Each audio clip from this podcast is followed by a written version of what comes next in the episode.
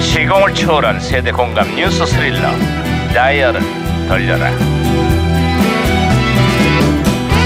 아 어디 어디 오늘 때 무슨 기사가 났나 신문이나 볼까 반장님, 반장님!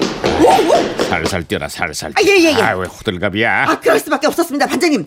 급식 조리사들을 밥하는 동네 아줌마로 비한 국회의원이 국민들의 거센 비판, 거센 비판을 받고 있습니다, 반장님.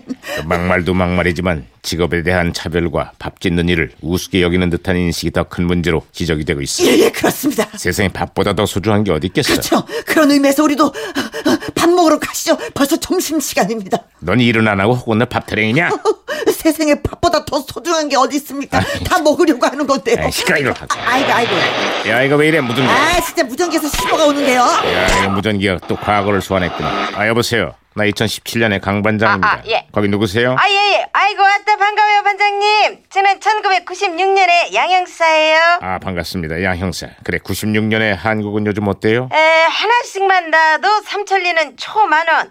덮어놓고 나타보면 거짓골을 못 면한다. 앞으로는 이런 표현들을 보기가 쉽지 않겠어요. 아, 그게 무슨 말이죠? 정부가 수십 년간 추진해온 산하 제한 정책을 포기하고 올해부터 출산 장려로 정책을 바꾼다고 그러네요. 저출산 문제가 그만큼 심각해졌다는 뜻인데요. 어떻게 20년 뒤에는 조금 나아졌나 모르겠어요. 아휴, 나아지기는커녕 갈수록 악화되고 있습니다. 응? 70년대만 해도 한 해 100만 명이던 신생아 숫자가 지난해에는 40만 명으로 뚝 떨어졌네요. 엄마, 뭐, 어째 그런데요? 다들 애 낳기가 싫은갑네. 아이, 그저 싫은 게 아니라 마음은 굴뚝 같은데 여력이 안 되는 거죠. 아, 그렇습니다. 마음 편히 아이를 낳고 키우기에는 우리의 사회적 환경이 너무나 부- 부족하다. 뭐 이런 지적이 있는 거죠. 아이를 낳고 키우는 게 지금은 전쟁이 됐습니다. 전쟁이. 네, 어쩌스까. 그러게요. 지난 10년간 무려 80조 원의 예산을 쏟아부어도 저출산 문제가 좀처럼 개선되지 않고 있는데요.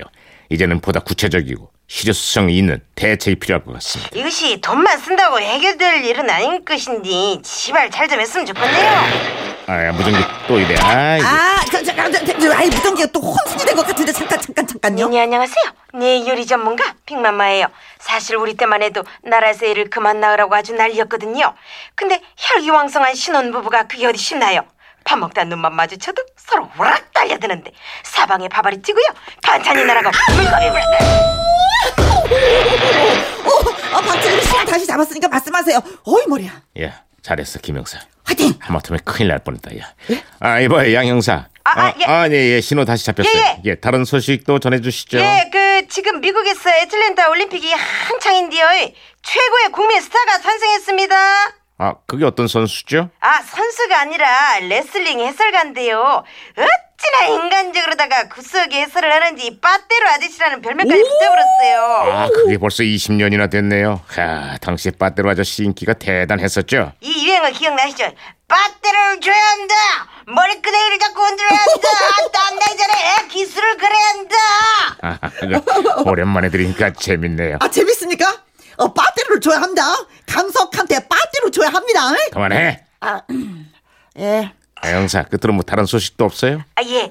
그 우리나라 고속버스 기사 10명 중에 7명이 과로에 시달리고 있다는 조사 결과가 나왔는데요. 그러다 보니까 졸음을 쫓으려고 약물까지 복용한다 그래요. 아휴 2017년 지금도 고속버스 기사들의 과로 문제가 좀처럼 개선되질 않고 있습니다. 며칠 전 경부 고속도로에서는 운전기사의 졸음으로 또 안타까운 사고가 발생을 했어요. 아이고 반장님 얘기 가만히 들어보니까 20년이 지나도 세상이 별로 나아진 것 같지가 않은데요. 그러게나 말입니다. 뭐 언젠가는 좋아질 날이 오겠죠. 아휴.